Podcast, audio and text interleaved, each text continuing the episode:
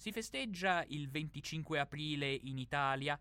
Sulla scia di una serie di date che soprattutto nel corso del 2014, quando ricorrevano i 70 anni esatti dalle varie liberazioni, mh, sulla scia di celebrazioni che si sono svolte in varie parti d'Europa, a Belgrado, a Bruxelles, a San Pietroburgo, a Parigi, tutti luoghi dove è stato celebrato l'anniversario delle varie fughe delle truppe tedesche all'interno del proprio territorio di un territorio che era stato occupato dall'avanzata nazista, un'avanzata nazista che a partire dal settembre del 1939 aveva invaso tutti i territori europei, da nord a sud, da est a ovest. Un'avanzata che sembrava inarrestabile quantomeno fino al 1943, quando, grazie alla controffensiva partita da Stalingrado a opera delle armate sovietiche, e dall'altro lato, grazie dapprima all'occupazione del Nord Africa operata dalle truppe anglo-americane e successivamente con gli sbarchi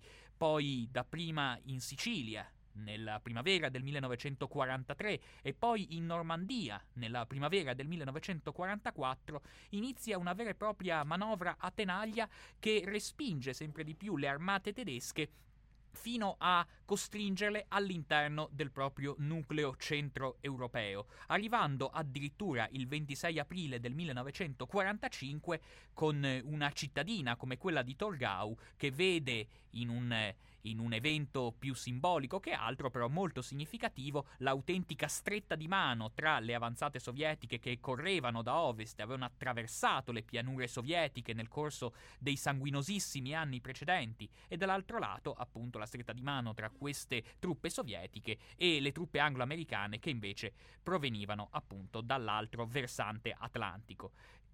Occorrerà neanche un giorno perché poi le armate sovietiche entrino a Berlino con il 30 aprile del 1945 immediatamente prospicente a quei fatti, ove si consuma il suicidio di Adolf Hitler all'interno del suo bunker, per giungere quindi al tanto atteso esito, dopo oltre due anni sanguinosissimi di efferati scontri che si sono consumati anche all'interno dell'Europa occidentale, si arriverà all'8 maggio del 1945 con la vera e propria resa che viene chiesta dai generali della Wehrmacht. Ed è solo in questo modo che può dirsi effettivamente conclusa la seconda guerra mondiale. Però non è l'8 maggio del 1945 la data che viene festeggiata con così tanta enfasi all'interno dei vari territori europei. Infatti quello che si va festeggiando non è tanto la liberazione degli eserciti. Quella che si va festeggiando, e mi rendo conto che nel dir ciò posso apparire retorico, è la vittoria dei popoli, o per meglio dire, la vittoria di quegli uomini e di quelle donne che hanno deciso di spendersi in prima persona, che hanno deciso di esercitare una volontaria militanza, evento quanto mai decisivo per capire l'importanza di questo tipo di mobilitazione, una volontaria militanza che andando a imbracciare le armi ha inteso non tanto eh, giocare un ruolo decisivo nella cacciata delle truppe delle truppe tedesche dal proprio territorio. Infatti, diciamocela tutta, il contributo militare delle resistenze europee non è certo stato decisivo, salvo qualche caso come ad esempio la Jugoslavia. Quello che intendevano fare i cittadini resistenti era un'altra cosa, ovvero sia, da un lato, rivendicare la propria libertà di popolo invaso e dall'altro lato rivendicare una dignità di persone, di persone oppresse, umiliate, torturate, uccise nel corso di quegli atroci anni di occupazione tedesca. E soprattutto il valore della resistenza, il valore delle resistenze nel territorio europeo assume un significato decisivo come incitamento ai propri concittadini. Un incitamento a prendere per la prima volta in, ca- in molti casi di prendere in mano il destino del proprio territorio nazionale, della propria società nazionale, di non lasciare che fossero esclusivamente le armate straniere a occuparsi della liberazione del proprio Stato. Dal momento che la ricostruzione, la ricostruzione sociale, economica, politica e soprattutto valoriale di questi stati distrutti e martoriati dai conflitti non poteva risiedere nelle mani delle armate straniere. Doveva essere un compito che non poteva essere assunti da altri che non dagli stessi cittadini degli stessi cittadini che quindi grazie alla resistenza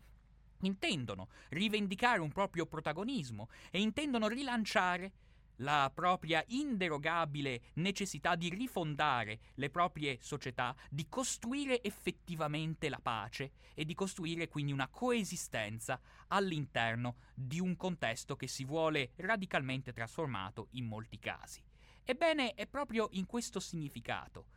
ed è in questo significato che trova la possibilità di essere valorizzata e di essere apprezzata la resistenza, sia appunto per questa volontà di rinascita valoriale, sia, non dimentichiamolo, per il fatto che queste persone hanno rischiato la vita e in molti casi l'hanno anche persa la vita, con una mobilitazione, soprattutto nel caso delle donne, che non era costretta neanche da obblighi militari, ma che si fondava esclusivamente su una militanza che non può che lasciar basiti per il suo inenarrabile coraggio. Ci vuole veramente infatti tanto coraggio a gettarsi volontariamente nella fornace della guerra, un aspetto mai sottolineato abbastanza, ma doveroso da sottoporre. Tanto più all'interno di un paese come quello italiano, dove la mobilitazione popolare intendeva cancellare, intendeva non far cadere nell'oblio comunque una capacità del popolo italiano di rivendicare un proprio protagonismo nelle dinamiche storiche dopo vent'anni in cui erano prevalsi altri sentimenti.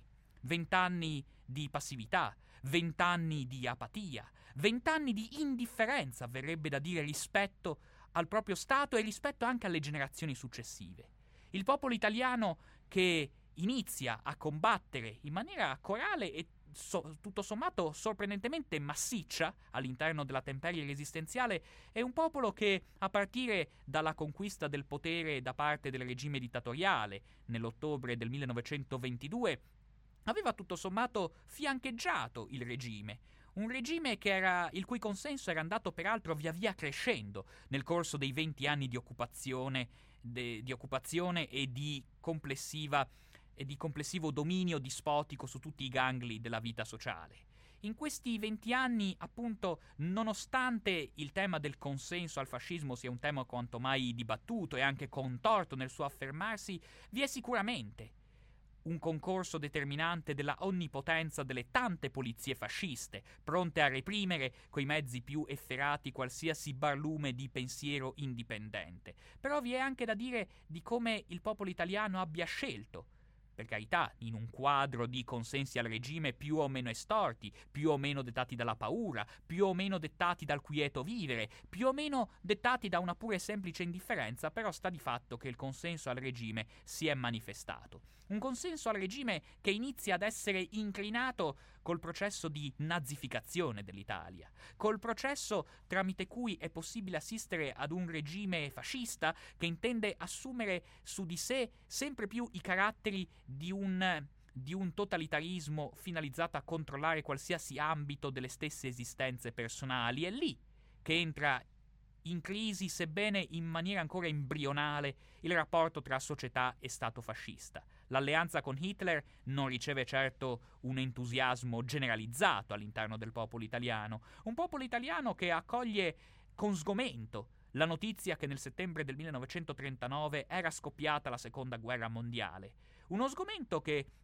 tuttavia, permette anche degli spiragli di sollievo quando si apprende che il regime fascista italiano per il momento si teneva fuori dal conflitto, quantomeno nelle sue fasi iniziali, per carità, con una neutralità che, coperta da quelle parole della non belligeranza, lascia trapelare qualche sentore che in realtà c'era un'aggressività di fondo nella posizione del regime mussoliniano. E tuttavia, quando nel giugno del 1940 anche l'Italia si getta nella carneficina del secondo conflitto mondiale,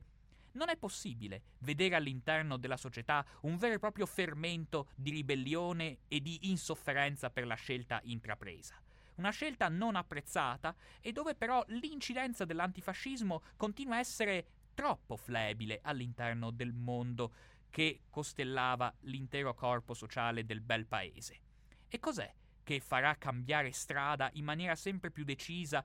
la coscienza civica italiana in modo da far riprendere a quella coscienza civica la possibilità di una propria emancipazione nel corso dei venti mesi resistenziali. Ebbene, il segnale di un'inversione di tendenza viene paradossalmente da due istituzioni, da due autentici poteri che peraltro nel corso dei 20 mesi dell'occupazione tedesca saranno contraddistinte per una posizione quanto mai ambigua. Mi riferisco, parlando di questi due poteri, della monarchia e della Santa Sede, il Papa e il Re,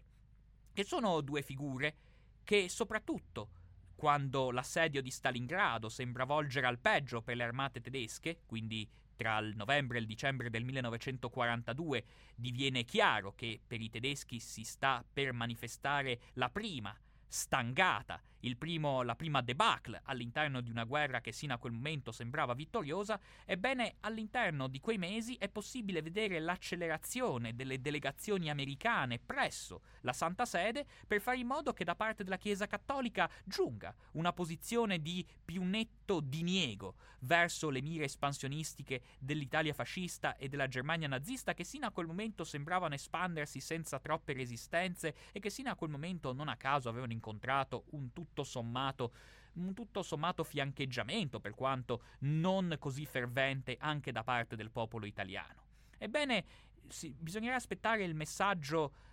mm, redatto, il messaggio compilato, il messaggio rivolto alle masse cattoliche nel corso del Natale del 1942 per vedere un Papa Pio XII che finalmente prende posizione e sceglie un campo ove schierarsi. E dei passaggi analoghi li conduce anche la monarchia. Li conduce anche il re Vittorio Emanuele III, che sempre più convinto della infattibilità di una vittoria dell'armata fascista, ebbene decide di iniziare le sue trame, i suoi sondaggi, per far staccare l'Italia dal carro militare nazista, per separare l'Italia dall'incipiente fallimento della Germania hitleriana. E quindi iniziano i sondaggi, sondaggi finalizzati anche ad accreditare la monarchia presso le forze anglo-americane, Certo, con una tardiva presa di posizione che non a caso in questo tentativo di rifarsi una verginità politica, non a caso trova ascolto, trova udienza e trova come primi interlocutori proprio quei fascisti moderati, quella componente moderata del fascismo che, eh, con cui si inizia a ragionare nell'ottica di un possibile voltafaccia che possa permettere a tutti di mantenere le proprie carriere. E tuttavia per arrivare all'effettivo a un effettivo inizio, a un effettivo sorgere della mobilitazione antifascista, bisognerà aspettare ancora dei lunghi e sanguinosi mesi. Sarà infatti necessario attendere lo sbarco delle forze anglo-americane nel territorio italiano, bisognerà attendere il 25 luglio 1943 con la caduta del regime fascista, bisognerà attendere l'occupazione tedesca del territorio italiano e poi soprattutto la resa, la resa dell'esercito italiano dell'8 settembre. Certo, le manifestazioni di giubilo che si manifestano all'interno del territorio italiano quando il nuovo capo del governo, il generale Badoglio, annuncia via radio la destituzione di Mussolini, possono lasciare presagire un'idea di fermento antifascista ante litteram, che a dire la verità era stato preceduto dagli scioperi delle aree industriali del nord che si erano manifestate nella primavera del 1943, proprio in concomitanza con ormai l'avanzata trionfale delle armate sovietiche all'interno delle pianure russe. Ebbene, in questo contesto, tuttavia, si può parlare solo di una vigilia di resistenza, non di una resistenza vera e propria, già matura e già in grado di sferrare i suoi colpi micidiali alla macchina nazifascista. E anche i moti di giubilo del 25 luglio in realtà non sembrano serbare in sé un'effettiva coscienza antifascista. Perché è vero, in questa sorta di rito liberatorio gli insulti contro il duce sono estremamente frequenti. L'abbattimento delle statue del dittatore e delle insegne riferite al regime sono oramai capillari all'interno del territorio italiano. Però vi è da dire che all'interno di questo fermento, punto primo, gli italiani si inibiscono dall'ascoltare, sono troppo pigri per ascoltare oppure non hanno proprio ascoltato le parole che chiudevano il messaggio di Badoglio, secondo cui non solo la guerra continuava, ma la guerra continuava al fianco dell'alleato tedesco. Queste erano parole che il 25 luglio erano state ben chiarite, ma soprattutto da parte di questi soggetti che in un rito istintivo scendono nelle piazze per acclamare la destituzione di Mussolini, ebbene da parte di questi soggetti non, eh, non trapela un'effettiva volontà di eh, rifarsi alle idee che avevano ispirato i martiri del fascismo, Sono pochissime le persone che ricordano Matteotti in quelle giornate. Così come sono poche le persone, per quanto ve ne sono, che per esempio entrano nelle carceri per liberare i prigionieri politici, e tra loro anche molti prigionieri comuni, diciamocela tutta. Ma appunto anche alla luce di questo contesto appare del tutto evidente di come gli italiani in quel frangente celebrano la fine del fascismo, ma non per riscoprire un'istanza democratica. Celebrano la fine del fascismo, viene da dire, con l'unica finalità di serbare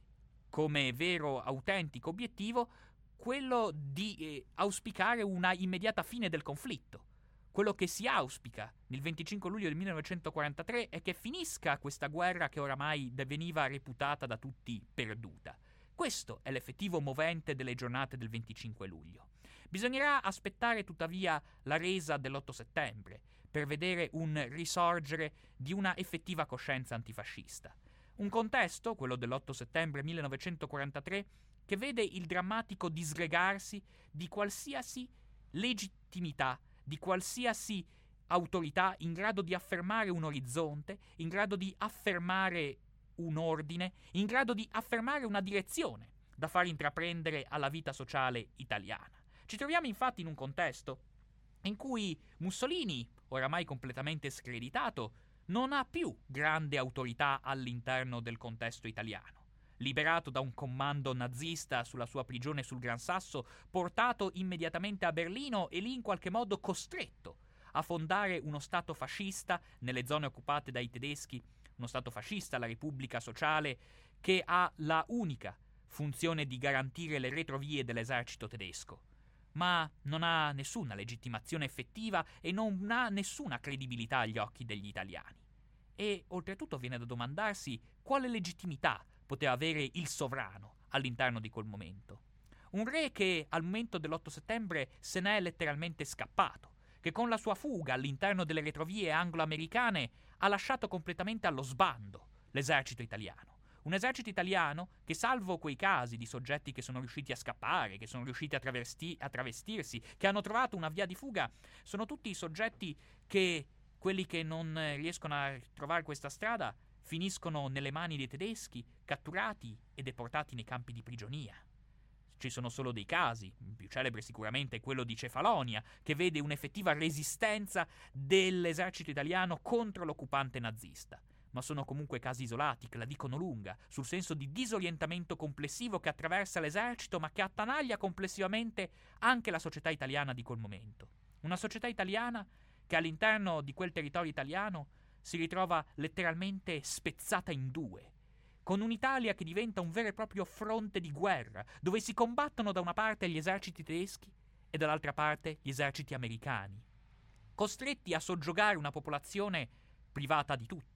ridotta alla fame, piegata dai lutti, e divenuta oramai ostaggio, volente o nolente, degli eserciti stranieri, con degli eserciti stranieri che sono gli effettivi detentori di un'effettiva autorità all'interno del contesto italiano. Sono loro che dettano le regole e sono loro che imprimono il corso della vita quotidiana dei cittadini italiani in quei sanguinosissimi 20 mesi che li separano dal 25 aprile. Ebbene, all'interno di questo contesto solo gli antifascisti possono trovare uno spiraglio per affermare la propria legittimità tanto agli occhi degli italiani quanto agli occhi degli angloamericani. Infatti, nonostante la monarchia avesse tentato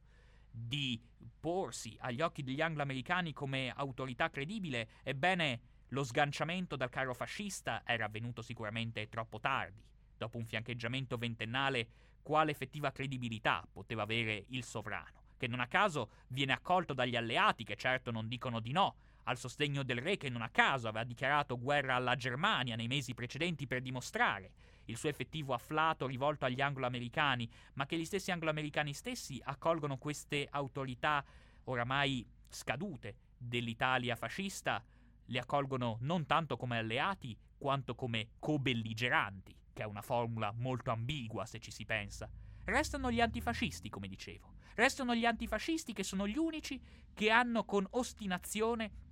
eh, avversato il regime fascista nei venti anni precedenti, a costo della morte per alcuni di loro, a costo dell'esilio, a costo della prigione per molti di loro. Sono loro che a questo momento hanno tutta la possibilità di far sentire la propria voce tanto all'interno del popolo italiano quanto all'interno delle autorità anglo-americane,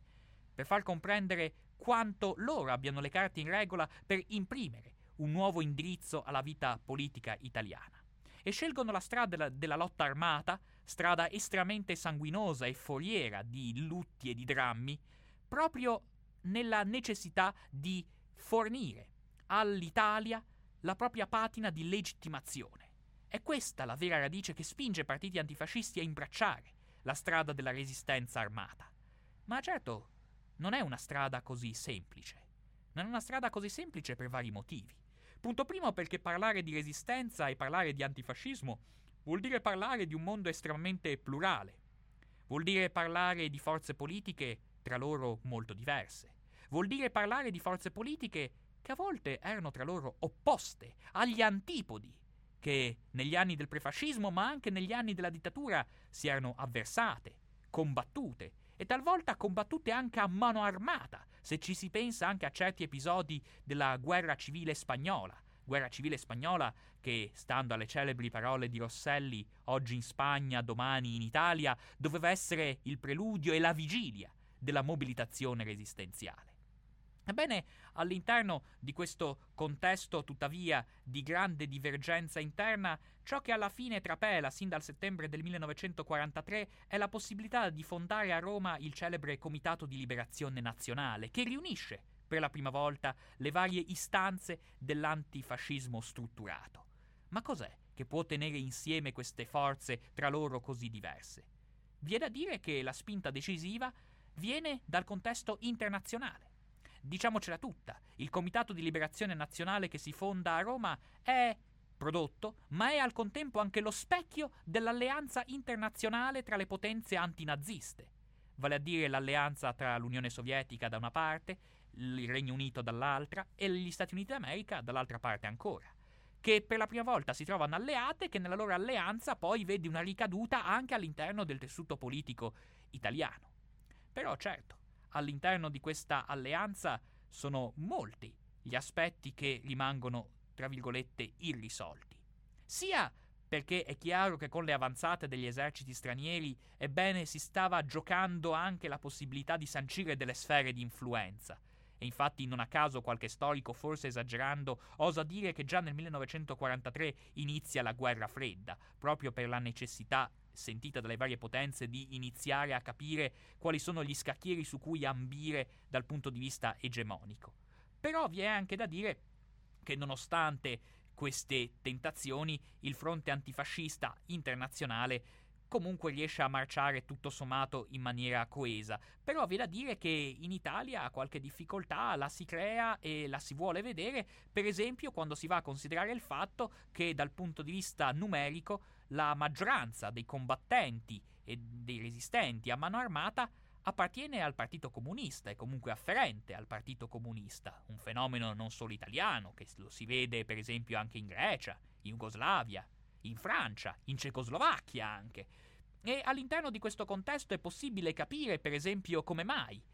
le forze americane, soprattutto le forze inglesi, le forze armate, si dimostrino così caute nei confronti delle brigate partigiane, si dimostrino talvolta assai avare nel rifornire di armi e di mezzi di sussistenza gli uomini alla macchia e i resistenti italiani. E nel contempo si riesce a capire anche com'è possibile che per esempio il Papa Pio XII non fornisca un effettivo e concreto ed ufficiale appoggio alla resistenza italiana, nonostante la presenza sicuramente non trascurabile di militanti partigiani cattolici nella lotta armata. Ed è chiaro che Pio XII, in questo frangente dove vede una predominanza dei comunisti nella lotta armata, non può far altro che esortare ufficialmente che si attenda passivamente l'arrivo degli alleati senza troppi grilli per la testa e senza troppe velleità di emancipazione nazionale. Tanto più alla luce del fatto che la guerra di liberazione si trasforma immediatamente in una guerra civile, e non poteva essere diversamente. Il regime fascista in Italia era durato vent'anni e abbiamo già fatto riferimento al mondo dei consensi italiani al fascismo, quel mondo di consensi più o meno estorti. Ma all'interno di questo frangente, ciò che sorprende è la capacità diplomatica del leader comunista Togliatti, che tornato da Mosca nel marzo del 1944, in quei mesi, tra il marzo e l'aprile del 1944, conduce quello che gli storici ritengono unanimemente un vero e proprio capolavoro diplomatico, quell'accordo tale per cui si fa in modo che il re Vittorio Emanuele III si ritiri a vita privata, che la questione istituzionale venga rinviata al dopoguerra e che gli antifascisti entrino all'interno del governo Badoglio, quantomeno fino alla liberazione di Roma, che si consumerà nel corso del mese successivo. Un accordo che lascia basiti per il fatto che non era scontato che suscitasse l'ammirazione, l'apprezzamento, per esempio, di soggetti dell'antifascismo come i socialisti e gli azionisti, che avevano una pregiudiziale repubblicana da sempre e vedevano un'avversione per la monarchia ben cementata se si considera il fiancheggiamento pluriventennale della monarchia al fascismo. Però è chiaro che questo accordo e questo elemento, tale per cui il Partito Comunista intende a tutti i costi qualificarsi come elemento leale del Comitato di Liberazione Nazionale, consapevole del fatto che l'Italia è entrata sin dallo sbarco in Sicilia nella sfera di influenza degli anglo-americani e quindi desiderosa di accreditarsi tanto agli occhi dei sovietici quanto agli occhi degli anglo-americani. Come soggetto pienamente incline a convivere con le altre forze dell'antifascismo, ebbene questi propositi trovano tutte le diffidenze possibili per esempio da parte dei liberali e dei cattolici, dal momento che non, non, dobbiamo dimenticarlo, nonostante una certa retorica celebrativa abbia dipinto a tinte rosee la resistenza, ebbene non sono pochi gli episodi di intolleranza dei comunisti nei riguardi delle altre componenti resistenziali durante la lotta di liberazione. Non sono pochi gli episodi sanguinosi che marcano la lotta armata, questa è una cosa purtroppo da sottolineare, ma che fa parte sicuramente di un bagaglio di episodi e di vicende che deve essere ricordato il 25 aprile.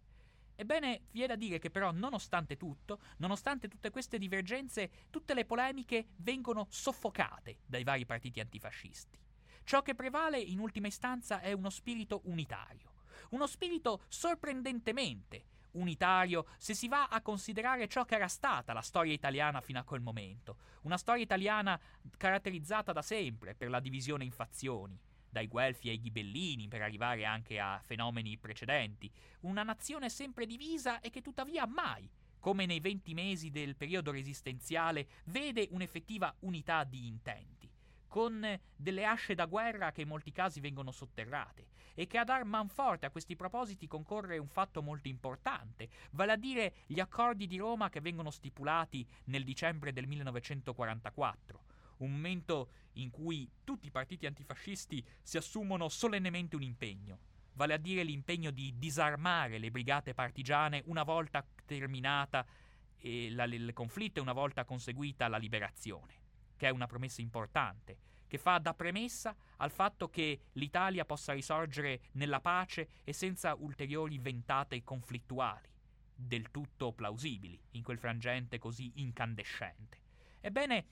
grazie a questa unità di intenti dell'antifascismo è possibile capire come mai sia stato possibile giungere ad una effettiva unione che poi si sia cementata anche negli anni successivi perché non c'è niente da fare. Se l'alleanza antifascista vigente in Italia si fosse basata esclusivamente su delle istanze di natura militare, ebbene, una volta terminato il conflitto, questa alleanza tra i partiti antifascisti si sarebbe dissolta. E invece no, questa alleanza antifascista prosegue proprio perché all'interno di questi partiti si era maturata l'idea di garantire all'interno della società italiana, della società italiana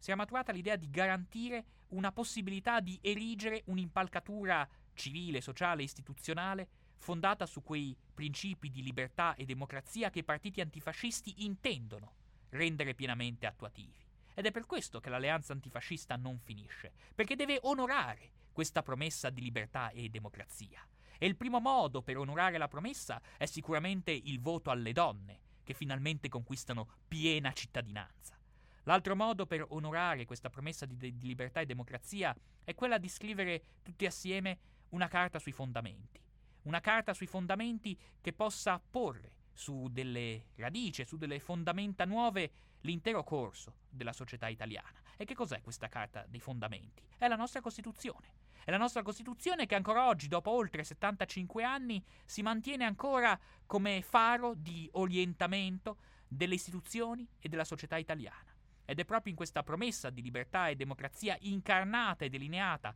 all'interno della Costituzione repubblicana che troviamo l'autentico significato che assume ancora oggi la celebrazione del 25 aprile. Ma per capire in maniera un po' più dettagliata e circostanziata in cosa consiste questa carta sui fondamenti, le mie parole non sono sufficienti, è necessario rivolgersi a chi questi aspetti li studia in maniera puntigliosa e circostanziata, per cui lascio la parola con grande piacere alla dottoressa Evelina Cataldo. Eh, grazie Socrates per intanto questa disamina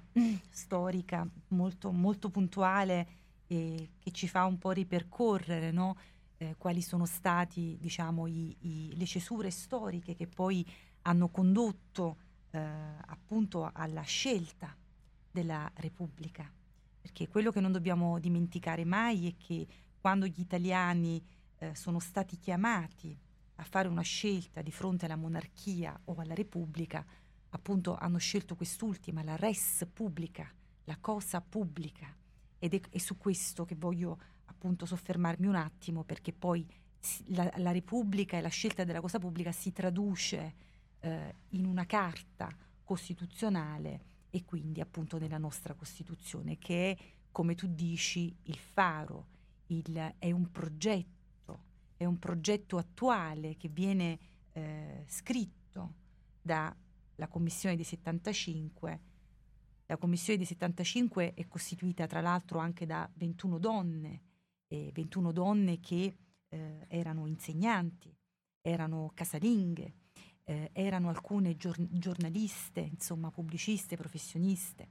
E io vorrei citarne anche alcune perché poi eh, questa Costituzione è stata un po' eh, un compromesso in senso e nella sua accezione più positiva del termine, perché diverse idee, diversi valori sono confluiti all'interno, diciamo, della Carta Costituzionale e, so- e si sono poi tradotti sono stati tradotti in diritto. Mm? Quindi ehm, queste, queste, donne, questi uomini, eh, alcuni eh, erano parlamentari, ma altri facevano anche parte del governo, una parte di loro furono esclusi, eh, ma questo non impedì loro di dare il meglio in termini proprio di idee, di definizione di, che era, che, di quella che è la, no, la, nostra norma principale, la fonte eh, di, del diritto. Eh, tutte le normative, quello che gli italiani sanno e che portano sempre dentro di loro è sapere che le leggi, tutte le leggi formali devono riprendere i principi presenti all'interno della Carta Costituzionale, una carta che è rigida, eh, che è lunga, che è costituita in 139 articoli, che addirittura per essere modificata prevede una procedura appunto aggravata, ma i giuristi, insomma, queste cose le conoscono molto bene. Io voglio eh, ritornare un attimo a quello che è il senso no, della nostra Costituzione, perché è commovente ogni 25 aprile eh, ricordare eh, e tradurre soprattutto in azioni concrete e quotidiane il significato eh, della Carta Costituzionale. E eh, ritornando appunto alle donne, io eh, voglio ricordare appunto Teresa Noce del PC, Angelina, Angelina Merlin del PSI, Nilde Iotti del PC, Ottavia Penna Buscemi, la Maria Federici, insomma della DC, ma soprattutto delle donne che eh, avevano proprio attuato concretamente la resistenza che furono condannate proprio per aver svolto attività antifascista e, e alcune di loro sono appunto anche andate in carcere proprio come eh, la succitata Teresa Noce, ma c'è anche appunto Ade- Adele Bay e, e, Rita Montagnano. Ma ritornando eh, a questa Costituzione, la nostra Costituzione, come dice eh, e ci spiega anche Calamandrei, è una Costituzione di giustizia ed è una garanzia della persona umana questo lo scrive proprio nel suo pamphlet eh, La chiarezza della Costituzione, eh, dove c'è una prefazione di Carlo Azeglio Ciampi, eh, ma dove lui eh, spiega molto bene la differenza tra la nascita proprio della Costituzione italiana eh, rispetto a quella russa e anche rispetto appunto a quella che era de- de- derivata dallo Statuto Albertino, perché se in quella russa la rivoluzione era già stata compiuta e in quella appunto albertina era stata redatta secondo le indicazioni del, eh, del monarca, del re, in questo caso la Costituzione è appunto quel positivo, compromesso confronto, eh, con partecipazione eh, di tutti i costituenti, tutti i 75 che hanno appunto collaborato e quindi insieme hanno deciso quale poteva essere uno spirito del tempo traducibile in costante riattualizzazione no? e dare quindi alla Costituzione questo mh, programma, come dice e ci ha spiegato molto spesso la professoressa Carlassare, è un programma per il futuro che pone al centro la persona umana e soprattutto la sua dignità. Ma come si realizza? Si realizza che l'articolo 1 dice la Repubblica italiana è fondata sul lavoro. Eh? La sovranità appartiene al popolo che la esercita nei limiti e nelle forme della Costituzione. Bellissimo. Cioè noi prendiamo ogni articolo della Costituzione, ma questo, che è uno dei più importanti, cioè ricordare che questa Repubblica è fondata sul lavoro e che all'articolo 31 soprattutto viene indicato quali, quali sono, no? eh, come, come, vengono promosse le condizioni per renderlo effettivo. E oggi, oggi noi dobbiamo, dobbiamo, parlarne di nuovo, dobbiamo, dobbiamo ridiscuterne perché la nostra Costituzione si fonda sul lavoro. Allora il lavoro va, eh, come spiega anche Calamandrei, no? distinto tra quella che è una mera attività che può anche essere un'attività importante, sicuramente tutto è importante quando diventa opera e quindi fa crescere la persona a livello di personalità, quindi il singolo, ma anche appunto la collettività, la comunità, ma è diverso quando si tratta di una funzione.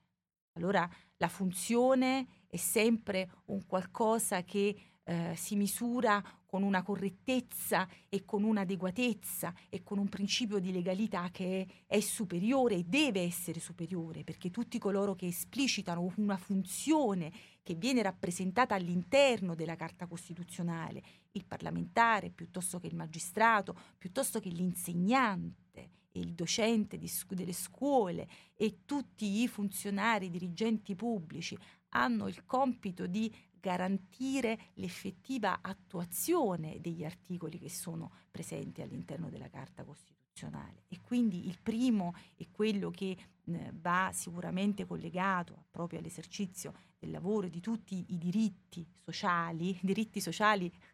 che eh, ricordiamolo, Calamandrei voleva che si creasse addirittura un preambolo, no? un preambolo che contenesse questi diritti sociali, ma proprio per dare eh, maggiore effettività agli stessi, per paura che non venissero eh, in, considerati in maniera appropriata. No? Poi questa sua diciamo, idea fu, eh, fu soppar- sorpassata e ci fu anche un discorso insomma, alla Camera e, e, e ci fu Togliatti eh, e lo voglio citare perché Togliatti addirittura all'interno della Costituente, e questo è commovente per me, citò Dante. Citò Dante disse questo, disse, affermò, noi dobbiamo fare come quei che va di notte, che porta il lume e a sé non giova.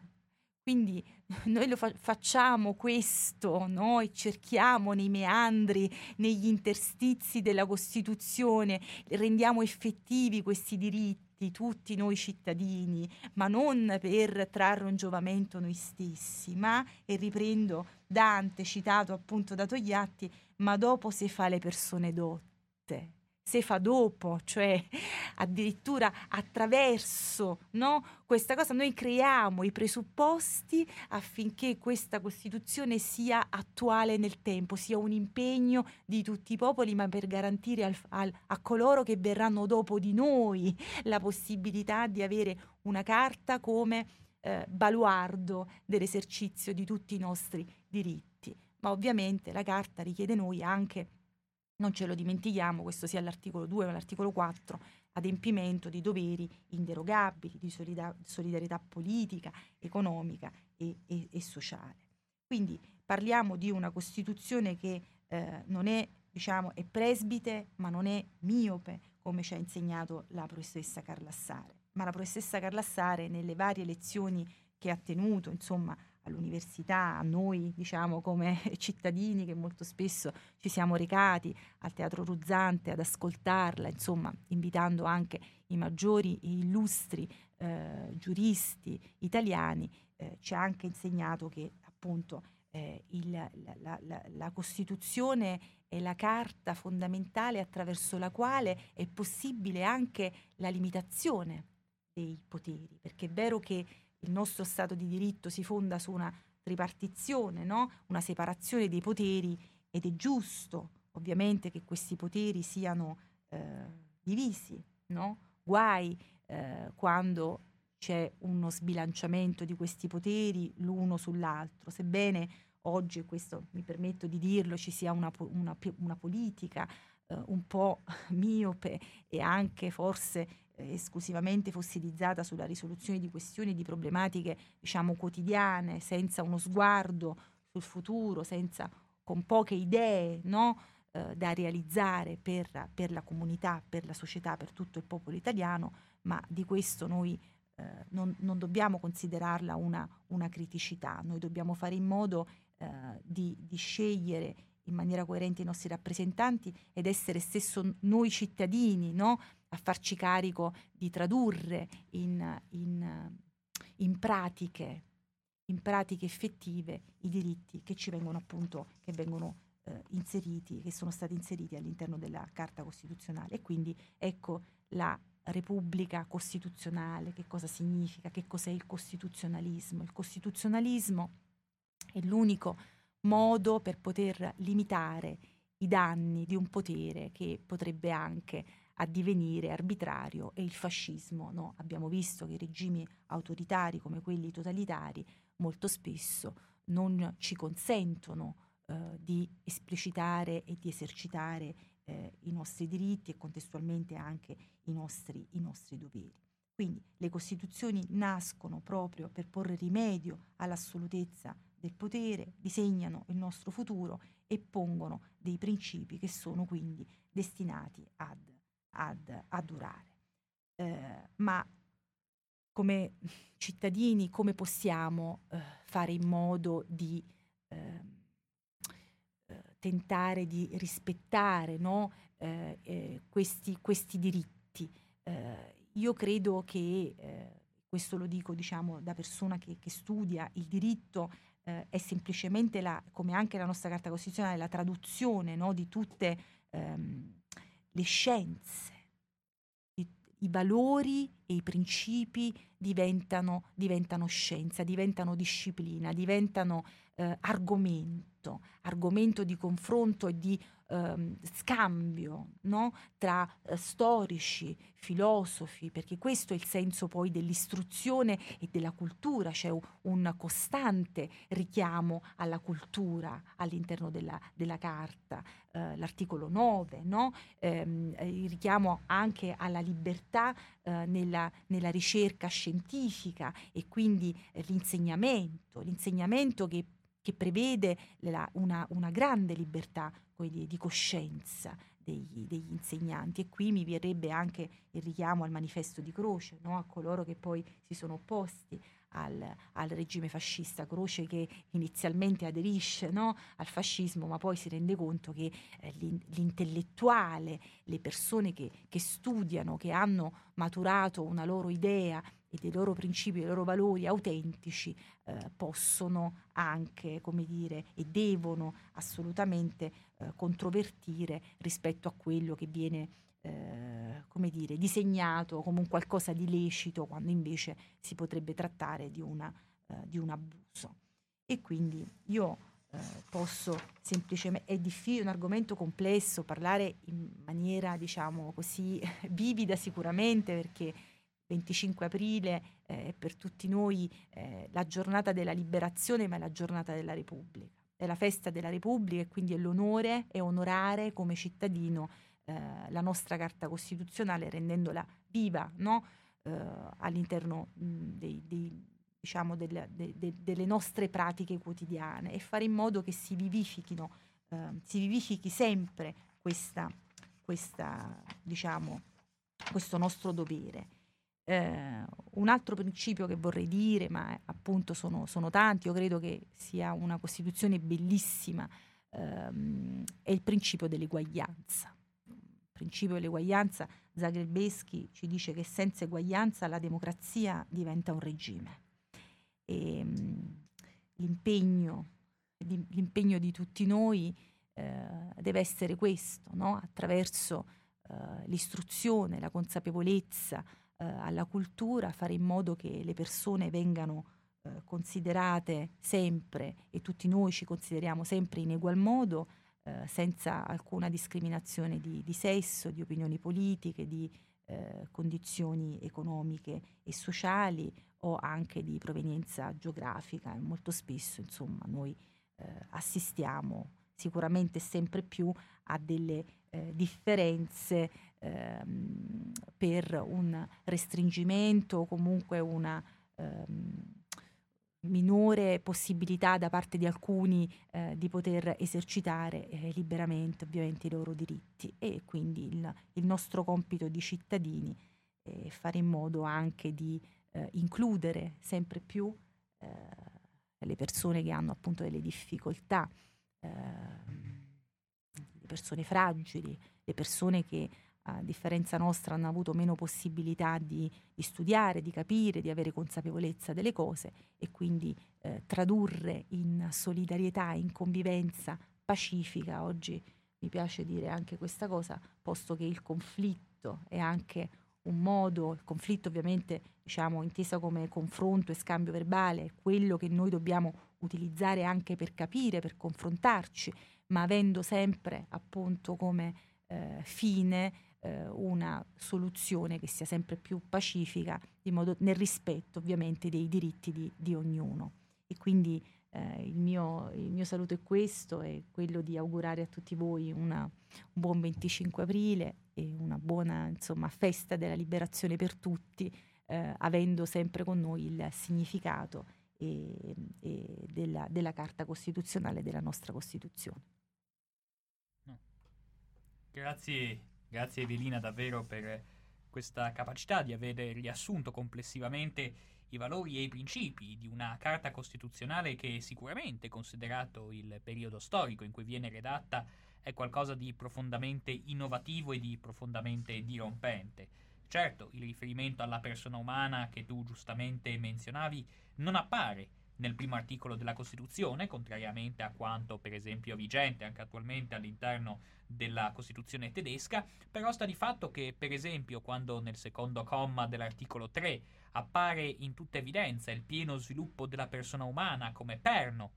della, di tutta l'attività, verrebbe da dire, politica, istituzionale della nazione, ebbene lì è possibile scorgere proprio quello che tu hai giustamente identificato come il vero filo conduttore della Carta Costituzionale, proprio questo afflato rivolto alla persona, persona che, stando a quanto anche un grande docente di diritto romano come Giorgio Lapira, noto per altre questioni e per altri incarichi istituzionali, ma lo voglio ricordare, grande giurista e grande docente di diritto romano, Ebbene, lui stesso scriveva, mm, quale membro della giustamente menzionata Commissione dei 75, che effettivamente lo scopo della Costituzione doveva essere quello di rendere l'uomo non più il mezzo per erigere un'impalcatura statale, non più un granello finalizzato a innalzare la potenza nazionale e a innalzare magari determinati interessi di natura economica, finanziaria o statuale, bensì doveva diventare il fine. La persona deve diventare il fine ultimo a cui tendere all'interno di qualsiasi ottica e di qualsiasi scelta di natura amministrativa. E non a caso, insomma, giustamente, insomma, anche tu, Evelina, hai iniziato mettendo in risalto una cosa estremamente importante, cioè che la Costituzione italiana non è un elenco come si era abituati a pensare, soprattutto nell'ambito degli statuti ottocenteschi, un mero elenco di divieti a cui lo Stato deve sottostare nel senso che, nell'ottica tipicamente di quello che Massimo Severo Giannini identificava come lo Stato monoclasse ottocentesco, in cosa consisteva lo Statuto? In una serie di disposizioni nobilissime veramente magistrali dal punto di vista anche della formulazione, ma che alla fine si limitavano a dire lo Stato non deve entrare nella, per esempio, nella libera espressione dei giornalisti, lo Stato non deve addentrarsi nella corrispondenza privata dei cittadini, lo Stato non deve ammanettare, non deve porre in condizioni di eh, lesione della libertà personale i singoli cittadini se non ovviamente previe certe condizioni, tutte cose che vedono un ruolo dello Stato sulla difensiva, verrebbe da dire, un ruolo dello Stato percepito come oppositivo rispetto alla vita sociale. Invece proprio grazie all'emersione di altre voci, di una voce plurale all'interno dell'Assemblea Costituente, si vede un ruolo diverso dello Stato. E dopo, proprio da questo magari vorrei partire con te Evelina per stimolare qualche tua riflessione in proposito, cioè il fatto che appunto abbiamo a che fare con una Costituzione programma dove in effetti lo Stato gioca un ruolo da protagonista all'interno delle dinamiche relazionali della penisola, cosa ripeto assolutamente inedita fino a quel momento. Allo Stato infatti viene imposto qualcosa da svolgere. È compito della Repubblica, dice l'articolo 3, è compito della Repubblica rimuovere gli ostacoli di ordine economico e sociale che limitando di fatto e apro questa piccola parentesi sul di fatto, la cui formulazione, per quanto osteggiatissima dal Partito Liberale, dobbiamo proprio a una giovanissima donna, appunto, tra le 21 donne che siedono in un'assemblea costituente, il cui nome è sempre dimenticato è quello di Teresa Mattei. Dicevo che limitando di fatto la libertà e l'eguaglianza dei cittadini impediscono il pieno sviluppo della persona umana. Cioè si impone allo Stato di essere partecipe in prima persona, di essere protagonista attivo nel garantire le condizioni preliminari per l'esercizio di qualsiasi libertà, che non è una cosa così scontata. E quindi Evelina io vorrei una tua riflessione in proposito, se Chiaramente sono sicuro che è un argomento che tu padroneggi, vista anche le cose che hai studiato e che hai approfondito in merito. Cioè, eh, in che modo lo Stato deve conformarsi e deve rendersi protagonista attivo all'interno delle dinamiche pubbliche per realizzare le premesse della libertà e soprattutto come è conciliabile, questa è l'altra domanda, come è conciliabile questa capacità dello Stato di farsi portatore dei diritti in un frangente in cui da molte parti si sente dire che le condizioni finanziarie dello Stato, per esempio, impediscono allo Stato italiano di farsi portavoce e di farsi promotore di questi diritti, che anzi magari in questi ultimi tempi si dice sarebbe meglio si dedicasse a eh, rinsaldare un proprio apparato di difesa, un proprio apparato di sicurezza e che quindi la garanzia dei diritti deve in qualche modo sottostare a determinate esigenze di bilancio. Ecco, vorrei un tuo, una tua riflessione su questo. Beh, la mia riflessione non può che partire da un assunto di tipo politico, nel senso che io in- inverto un po' la trama, nel senso che per quanto lo Stato abbia delle responsabilità nei confronti dei, dei cittadini, devono essere poi i cittadini ad esigere no? eh, che praticamente i diritti che vengono eh, es- esplicitati all'interno della Carta diventino realtà. E quindi in questo io credo molto nel, nel potere eh, di associazione poi dei, tra i cittadini, eh, posto che eh, nel tempo abbiamo perso la capacità di associarci, probabilmente per un concetto poi sociale di individualismo sfrenato e che poi il, eh, questo, questo, ultimo periodo di pandemia eh, ha ancora reso molto più evidente, nel senso che la relazione sociale, attraverso la relazione sociale si può costruire un'idea di realtà. Se questo manca e quindi se i cittadini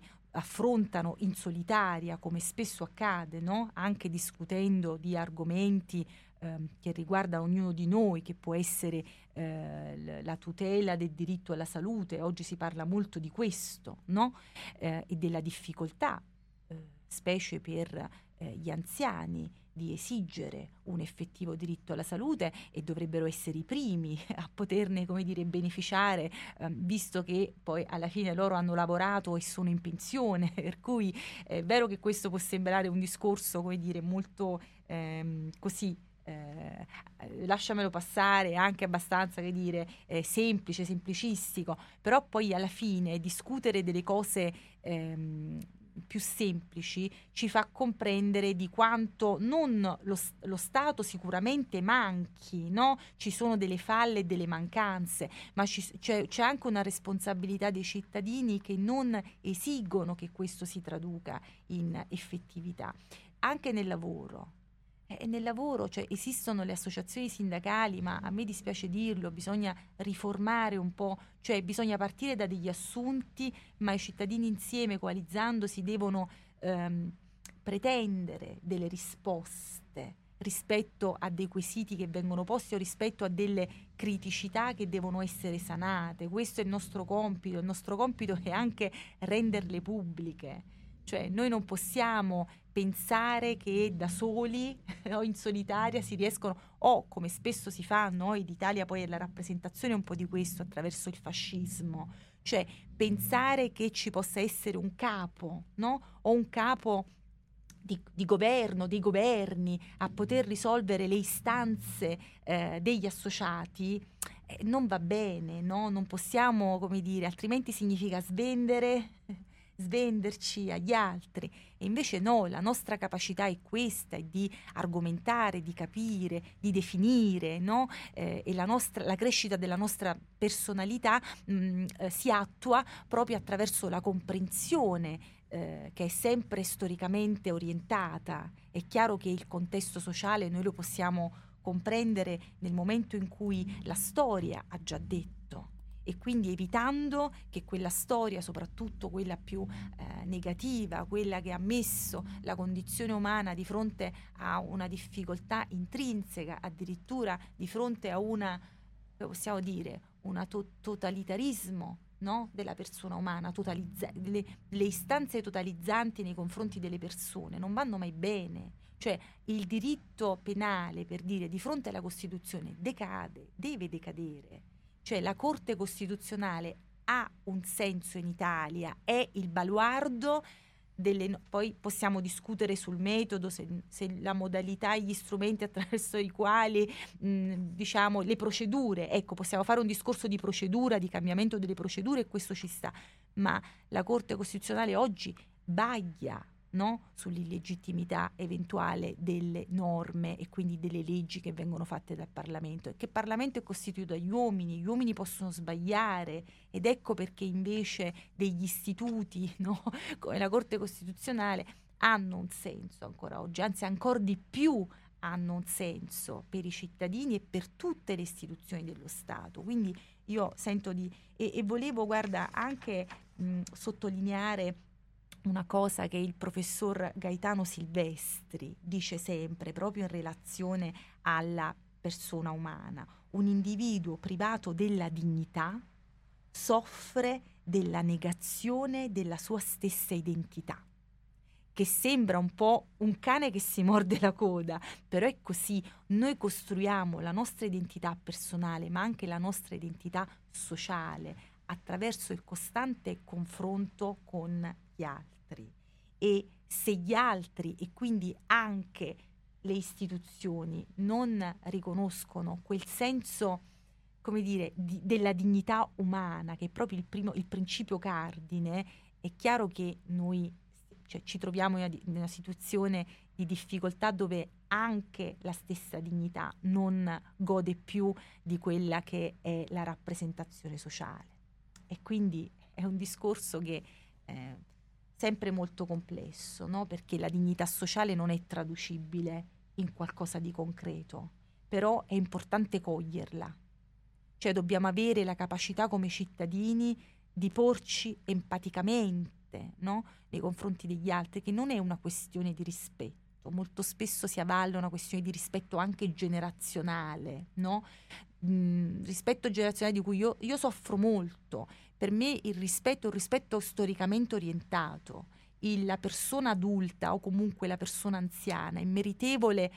del nos- della nostra riconoscenza per quello che, è, che rappresenta in quanto storia, no? in quanto persona che ha ehm, sicuramente fatto le sue battaglie, le sue lotte, che ha subito diciamo degli abusi e che ha un contenuto esperienziale che noi abbiamo il compito di ritradurre in diritto, in diritto che deve essere sempre esigibile. Cioè noi non, do- non dobbiamo e non possiamo non, non farlo, è un, è un, nostro compito.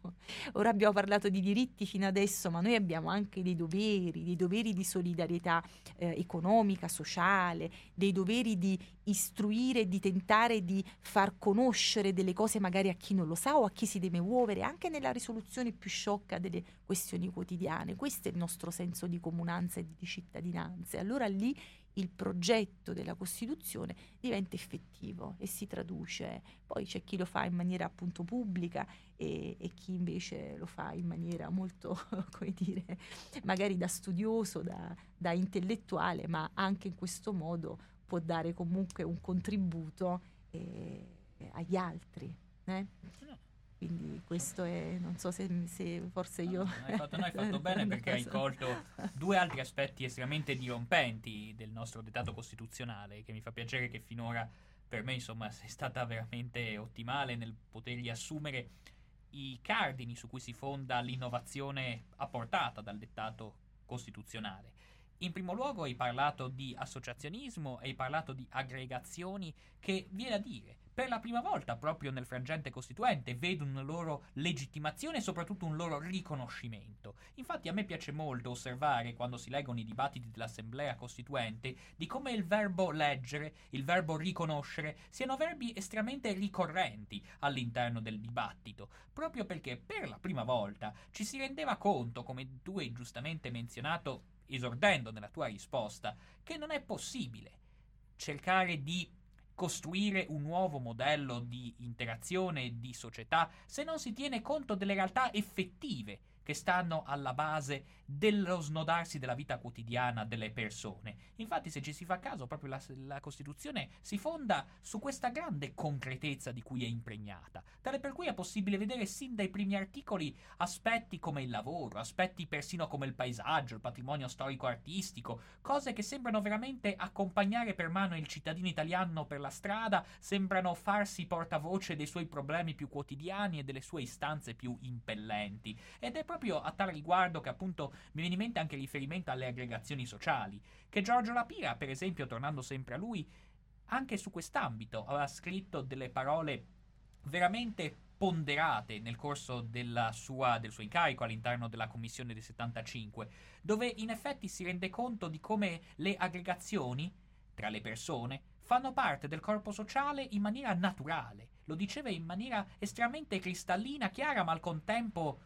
eversiva rispetto a ciò che era stato fino a quel momento. Infatti, ciò che occorre sottolineare di ciò che tu hai detto, Evelina, eh, sta proprio nel fatto che sino al 1948, appunto, fino, se vogliamo, forse già dalla Repubblica di Weimar, a ben guardare nel contesto europeo, era del tutto escluso che le aggregazioni di cittadini potessero essere riconosciute dall'autorità. Infatti, secondo il principio dei rivoluzionari francesi, quindi partendo dalla prima stagione del costituzionalismo, stagione straordinaria ma al contempo gravata da molte astrattezze, appunto, si reputava l'aggregazione dei singoli cittadini quasi una sorta di schiaffo, una sorta di concorrenza all'autorità costituita, laddove, in base al principio giusnaturalistico che tu mi insegni, l'unica ottica che era prevista nel rapporto tra, e nella dialettica tra Stato e cittadini consisteva nel vedere da un lato un macro individuo, lo Stato, e, e dall'altro tanti singoli micro individui atomisticamente considerati e senza relazioni tra loro, tant'è vero che una delle prime leggi emanate nel corso del, del fulcro della rivoluzione francese è la famosa legge Le Chapelier del 1793 che parla addirittura di anéantir, cioè di annientare qualsiasi formazione sociale, qualsiasi aggregazione tra i cittadini, proprio perché lo si reputava incompatibile con una istanza di natura statuale che doveva appunto tenere in considerazione solo il singolo individuo come unico soggetto capace di relazionarsi. Invece la Pira e con lui tutti i padri costituenti e le madri costituenti ribaltano il tavolo, dicendo che questo modello è del tutto incompatibile con la realtà dei fatti, perché nella realtà, come tu dici, Evelina, le associazioni ci sono e sono loro le effettive promotrici di ciò che effettivamente può diventare concreto e può diventare attuativo all'interno poi del contesto anche giuridico complessivamente. E su questo insomma vi sarebbe molto da riflettere, magari dopo lo riprendiamo perché quando parli di individualismo oramai incipiente, dico la verità, io non mi trovo del tutto concorde, nel senso che soprattutto con la crisi economica, ma lo vediamo in maniera per me evidente con la crisi delle relazioni internazionali che ci sta accompagnando in modo piuttosto agghiacciante negli ultimi mesi, ebbene io vedo che questa volontà di riscoprire delle forme di unione, delle forme di coesistenza, soprattutto su scala nazionale, ebbene, sono tutt'altro che dissolte. Non è vero per me che la stagione neoliberista ha cancellato o ha finito per eliminare completamente un senso di comunione e un senso di appartenenza. Adesso vediamo il, il, prevalere anche su scala militare, su scala aggressiva, per esempio, di istanze imperiali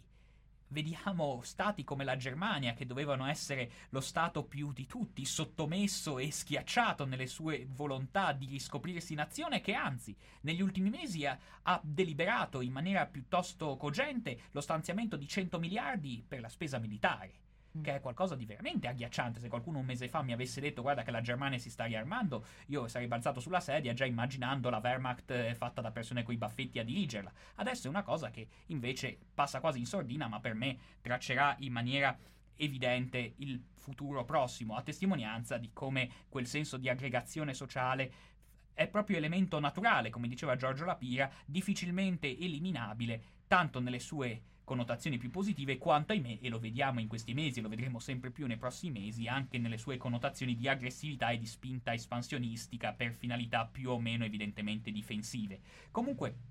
l'altro aspetto per me importante che tu hai fatto benissimo a sottolineare è proprio il ruolo della Corte Costituzionale in quest'ambito, che tu quando appunto alla luce discettando appunto di come i padri e le madri costituenti si siano rese conto dell'effettiva e concreta situazione della società italiana, abbiano introdotto anche un organismo come la Corte Costituzionale, che ben inteso, a parte che anche in Assemblea Costituente vedeva l'ostilità dei comunisti e non a caso prima che entri in vigore sarà necessario aspettare otto anni, perché lo voglio ricordare, la, la Costituzione entra in vigore il primo gennaio 1948, sarà solo nel 1956 che entra in vigore la Corte Costituzionale. A testimonianza di cosa? A testimonianza comunque delle, dei dubbi e delle ostilità che in larga parte del quadro politico comunque serbava questo organismo. Un organismo non eletto dal popolo che tuttavia nella nozione propagandistica di cui insomma erano progenitori i rivoluzionari francesi avrebbe avuto addirittura la velleità di far di emendare, di cancellare, di amputare delle autentiche espressioni della sovranità popolare come la legge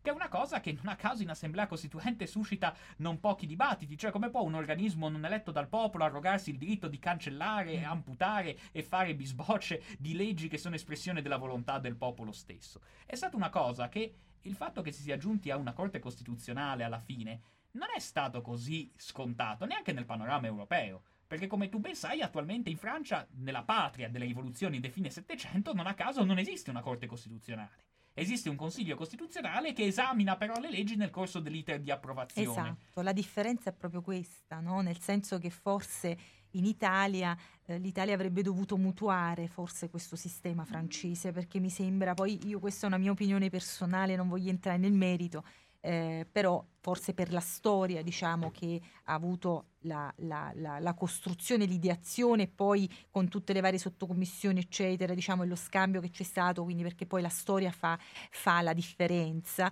però eh, non, non, sarei così, eh, diciamo, eh, contraria, poi bisogna, bisognerebbe vedere nell'impalcatura, diciamo, del tutto, quindi probabilmente c'è un senso, no? perché i nostri costituenti, come dire, erano giuristi sopraffini, per cui mh, le, a pensare che fosse un vaglio, diciamo, successivo della, eh, della legge ha una razza, no? Quindi, eh. Quindi Ecco. L'hai spiegato tu, sì, Evelina. No, eh? no, no. Non, que... Per te ne sei accorta. No, no, no, nel realtà... senso che questo, quindi però non disdegno, diciamo, eh, la, la, la, Francia, posto che poi, anche se sempre guardata a questo semipresidenzialismo alla francese come qualcosa di eccezionale, insomma, invece su questo io sono molto più in disaccordo, ecco. Però probabilmente anche un vaglio preventivo delle leggi, insomma, una corte che ha l'atto in cui la... però forse anche lì noi abbiamo il Presidente della Repubblica, cioè voglio dire, c'è una assetto completamente diverso e quindi io non, non, ho fatto, insomma, non mi voglio occupare di politica comparata perché diventa molto più eh, difficile eh, dare un, un'opinione che abbia un, un significato, un senso. Eh, e quindi questo. Però volevo, ritornando a, a te, a questa, a questa cosa, c'è un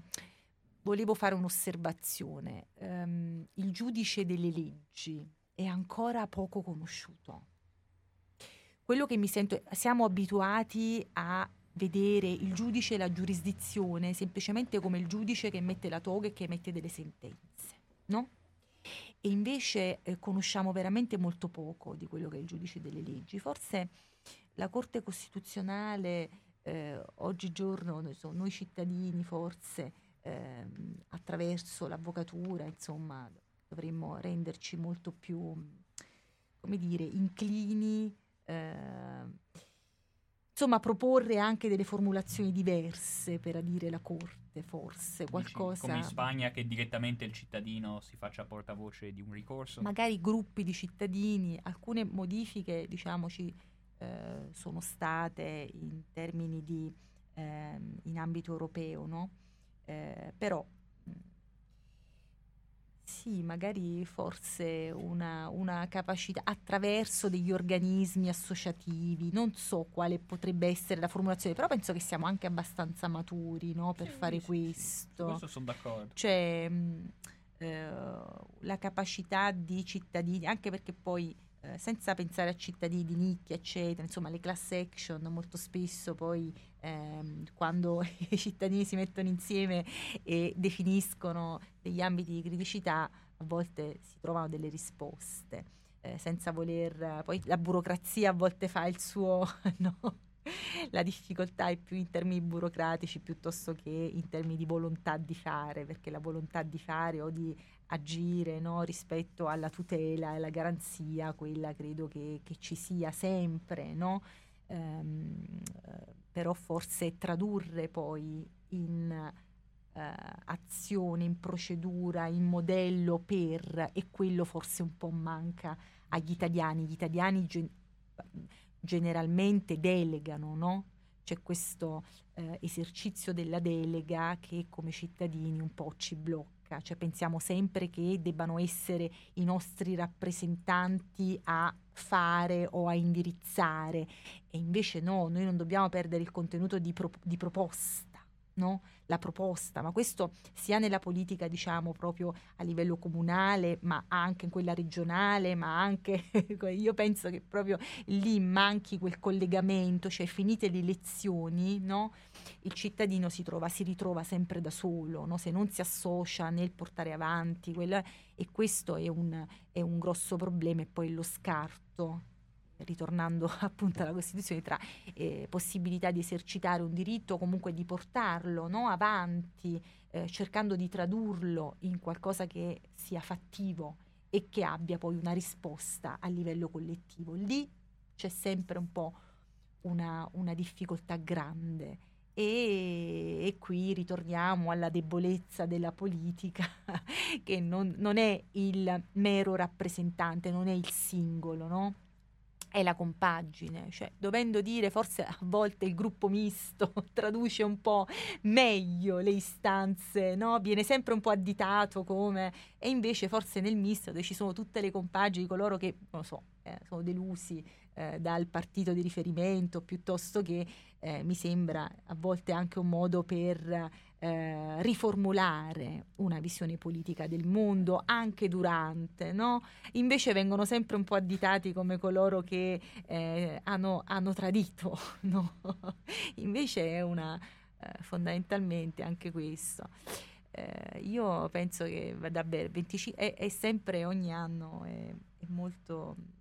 eh, è commovente è commovente e, bisogna secondo me istruire, proprio dire, dire raccontare no, ai ragazzi più giovani che cosa sono questi diritti e come vanno esercitati, cioè la difficoltà per loro che pensano al diritto come in termini di astrazione, di qualcosa di astratto e di non concreto, e capire invece che è vita e che è progetto di vita e che è impegno comune e questo invece deve essere un po' il nostro compito delle,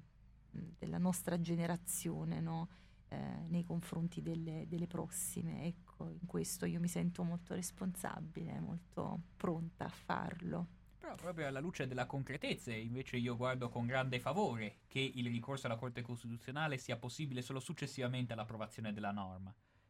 Perché ciò che tu dici cioè del fatto che la Costituzione ha avuto un suo aspetto dirompente proprio per rendersi conto per la prima volta delle aggregazioni sociali e del concreto e pulsante corpo sociale, non relegato a modelli astratti, a modelli ritratti sulle nuvole, ma a situazioni concrete, effettive e cogenti della vita quotidiana. Invece il fatto che il ricorso alla Corte Costituzionale sia possibile anche successivamente, anzi sia possibile solo successivamente all'entrata in vigore della norma, risponde proprio a questa necessità. Vale a dire risponde alla necessità che proprio a seconda di come la sensibilità sociale cambia, diventa anche possibile cambiare l'opinione della Corte Costituzionale. Laddove se vi fosse un controllo preventivo di costituzionalità, certo. la Corte Costituzionale non avrebbe più la possibilità di riproporre un suo parere a riguardo, non avrebbe più la possibilità di riesaminare quel determinato aspetto giuridico, non avrebbe più la possibilità di ricalibrare il proprio giudizio sulla base delle sensibilità che vanno emergendo nel corpo sociale. È proprio in quest'ottica di concretezza che io valuto in modo estremamente positivo, quindi il fatto che il ricorso alla Corte sia possibile solo in, man- in maniera successiva. E non sto, scusate, e non sto parlando solo di cose campate nell'avvio delle astrazioni. Nella nostra vita istituzionale abbiamo visto che la, di, la, mutazione delle sensibilità sociali ha inciso anche sul modo in cui la Costituzione veniva interpretata nell'alveo della Corte Costituzionale. Nel caso dei diritti delle donne questo è stato lampante, laddove è del tutto evidente la discrepanza tra le prime sentenze della Corte Costituzionale, che reputavano legittima la presenza nell'ordinamento del reato di adulterio femminile, ma non di quello di adulterio maschile, la reputavano legittima sulla base di un principio abbastanza agghiacciante, cioè in base al fatto che non è compito dei giudici alterare le tradizioni per quanto nefaste della vita matrimoniale italiana, ma nel contempo comunque è interessante notare di come è stato necessario aspettare il 1969, anno così dirompente per il protagonismo femminile, anche per vedere di come la Corte Costituzionale poi ha mutato radicalmente il proprio punto di vista. Forse si erano allontanati anche personaggi come Gaetano Azzariti, il famoso primo presidente della Corte Costituzionale, che non pochi, non troppi anni prima era stato presidente del Tribunale della Razza, per dire anche quanto è giusto anche vedere un cambiamento dal, dal punto di vista dei responsi della Corte Costituzionale, ma appunto bisognerà attendere il 1969 perché la Corte Costituzionale invece dica nettamente che in passato abbiamo sbagliato. E si dica che invece il reato di adulterio femminile va a violare in maniera plateale ed esibita il primo comma dell'articolo 3 che mi va invece ad affermare di come appunto eh, la parità di genere, la parità tra i sessi deve essere un faro di orientamento per la vita istituzionale. E quindi per questo io valuto in maniera positiva la possibilità di successivi ricorsi e di ripetere anche eventualmente il ricorso alla Corte Costituzionale, proprio perché dà garanzia di una effettiva corrispondenza tra la sensibilità sociale e una carta che, come diceva giustamente Piero Calamandrei, se non è supportata da un contesto di approvazione o di afflato, di tensione rivolta a questa impalcatura di principi, rimane poco più che un pezzo di carta. E purtroppo nella vita di tutti i giorni oggi rammarica dirlo quanto siamo circondati da una realtà che è ben distante rispetto alla valorizzazione della persona umana che invece era il cardine e il fulcro della che invece era il cardine ed era il fulcro della, dei, dei, principi costituzionali che si andavano espandendo. Ed è una cosa, anche su questo vorrei sollecitare a te qualche riflessione in conclusione di trasmissione. Cioè ti volevo chiedere, tu hai giustamente messo in luce un altro gigantesco aspetto legato proprio alla concretezza del dettato costituzionale, cioè tu hai parlato della centralità dei doveri, che penso che di questi tempi anche di crisi ambientale sia un tema da riprendere in mano con maggior vigore. Cioè, se ci si pensa, non è una cosa scontata. Già nell'articolo 2, ma non solo, tutta la Carta Costituzionale è impregnata non solo di diritti, perché quelli facciano parte, ripeto, già di una stagione ottocentesca, di statuti, di principi che erano già entrati nella prassi giuridica, per quanto non concretamente attuativi spesso e volentieri, ma erano entrati nella prassi giuridica già nel corso del, del XIX secolo. Nel XX secolo si inizia a parlare anche di doveri all'interno delle carte costituzionali. E su questo vorrei una tua riflessione, proprio sulla dirompenza e sull'innovazione apportata dall'inserimento dei doveri all'interno delle carte. Io su questo sono un po' polemica. Ti posso rispondere con una nota polemica, ma, ehm, ma proprio per una questione, cioè il fatto che in Italia si abbia bisogno di garanti la dice lunga nel momento in cui la necessità di, ave- di avere all'interno dell'istituzione dei garanti che vadano a vigilare del rispetto dei diritti significa che probabilmente a livello di adempimento dei doveri c'è qualche problema, no? Eh, il ricorso alla figura del garante, che va, che va benissimo, eh? ben, venga, ben venga che ci siano autorità terze, terze in ogni caso, ma il fatto che siano così necessarie significa che eh, forse sbagliamo da qualche parte, sbag- c'è qualche, dire, c'è qualcosa che non va, no? Nel riconoscimento del, dei, del diritto e nell'assolvimento del, del, dovere. A me è piaciuta una cosa che hai detto, che, che poi eh, le situazioni e i contesti mutano, no? E quindi mutano anche i valori e la norma traduce il valore che cambia. Guai se non fosse così. Mm? Quindi eh, eh, forse incentivare maggiormente che questo accada eh, è anche una nostra responsabilità, cioè far presente che quando eh, una norma non rappresenta più lo spirito del tempo, eh, molto spesso tu hai, hai, annoverato anche la questione del, eh, della parità di genere, e c'è tanto da fare ancora, no? Eh, molte donne non hanno voce, molte donne sono discriminate,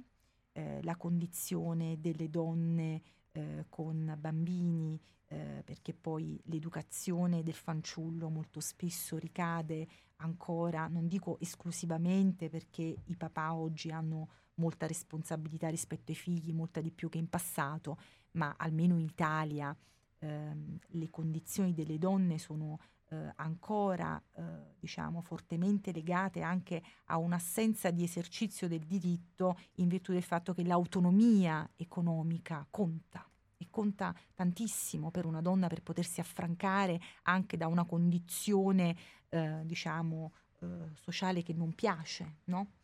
E quindi eh, poi c'è anche qui un discorso filosofico e linguistico da fare di linguaggio, c'è un linguaggio uh, delle donne che per forza di cose è diverso dal linguaggio degli uomini, ci sono delle esigenze e dei diritti delle donne che sono di esclusiva pertinenza delle donne, per quanto non si voglia con-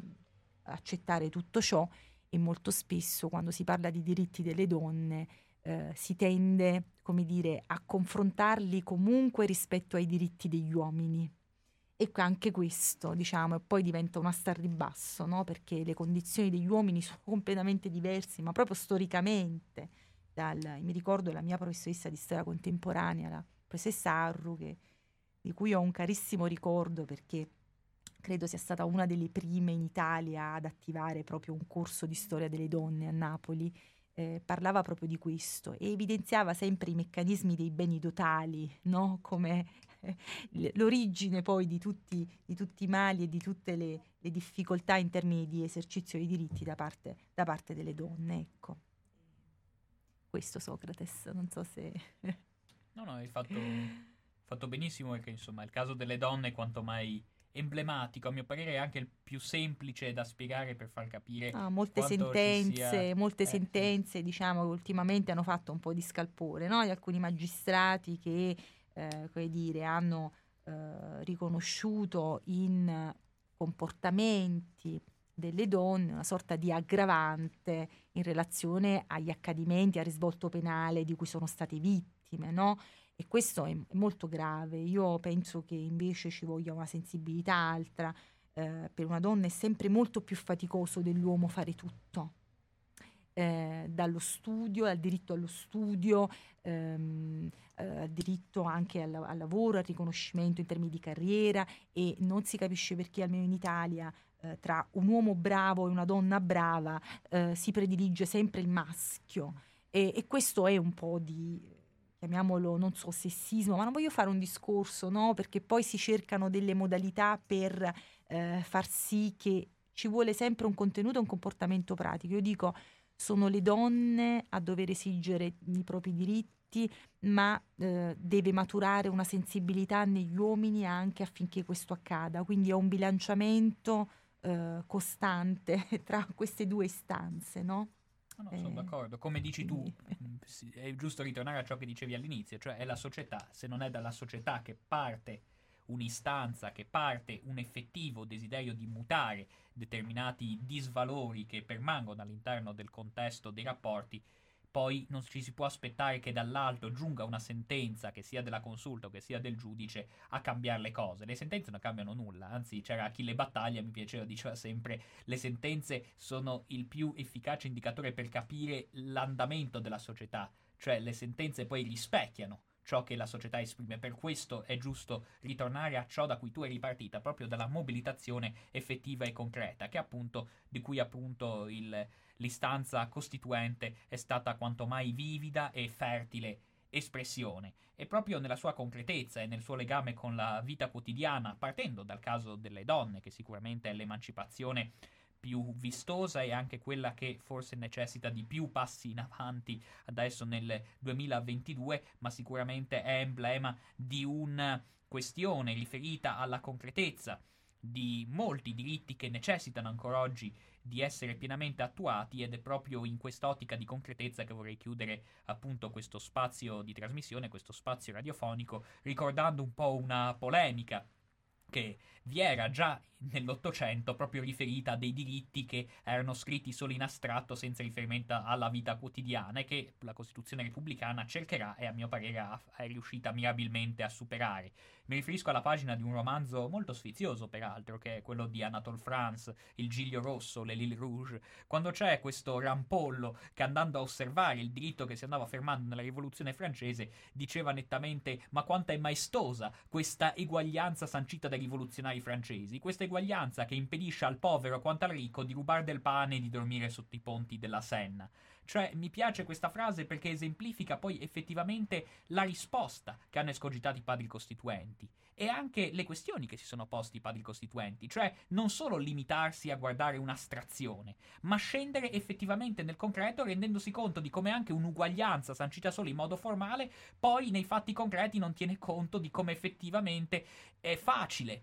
disporre di un divieto senza rendersi conto di come un certo divieto ha una diversa incidenza a seconda delle condizioni economiche, delle condizioni finanziarie, delle condizioni umane di chi poi, eh, di chi poi deve sottomettersi a tale obbligo. E proprio alla luce di questa concretezza, che, di cui il caso femminile è quanto mai emblema, penso che con questo stimolo rivolto a una sensibilità che possa valorizzare la Costituzione proprio a partire dal suo afflato volto alla eh, alla mh, realtà dei rapporti sociali, io penso che non resta a questo punto che salutarvi, ringraziarvi, se vuoi fare anche un saluto tu Evelina. Sì, io saluto tutti, buon 25 aprile eh, 2022 e insomma facciamo la nostra rivoluzione sempre e con, mh, prestando, mh, prestando, un occhio vigile ecco, ai diritti e ai doveri costituzionali. Eccoci. Ecco, bene, quindi non ci possono essere parole migliori con cui anch'io mi aggrego e faccio pienamente mie per salutare i gentili ascoltatori e le gentili ascoltatrici, invitando